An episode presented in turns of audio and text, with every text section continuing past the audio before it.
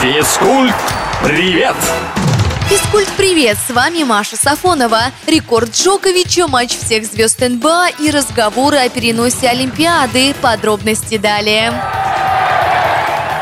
Сербский спортсмен Новак Джокович установил новый рекорд. Он дольше всех возглавляет рейтинг Ассоциации теннисистов-профессионалов. Впервые Новак занял первую строчку в июле 2011 года и с тех пор не опускался ниже. Таким образом, Джокович лидирует в этом рейтинге уже 311 недель. Обновленная версия списка будет опубликована 15 марта. Вторую строчку в ней займет россиянин Даниил Медведев.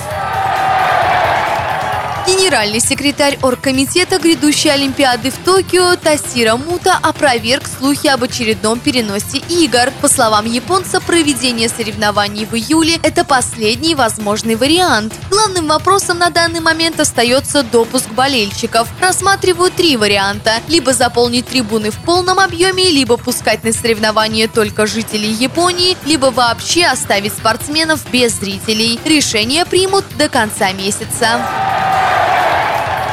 Американской Атланте состоялся матч всех звезд НБА. На паркете встретились команды Леброна Джеймса и Кевина Дюрента. Победила первая со счетом 170-150. Но все же главным результатом встречи лучших игроков сильнейшей баскетбольной лиги планеты стал сбор средств на благотворительные цели. Суммарно по итогам игр НБА перечислили на добрые дела, в частности поддержку студенческого спорта, более 2 миллионов долларов. На этом на сегодня все. Услышимся на правильном онлайн.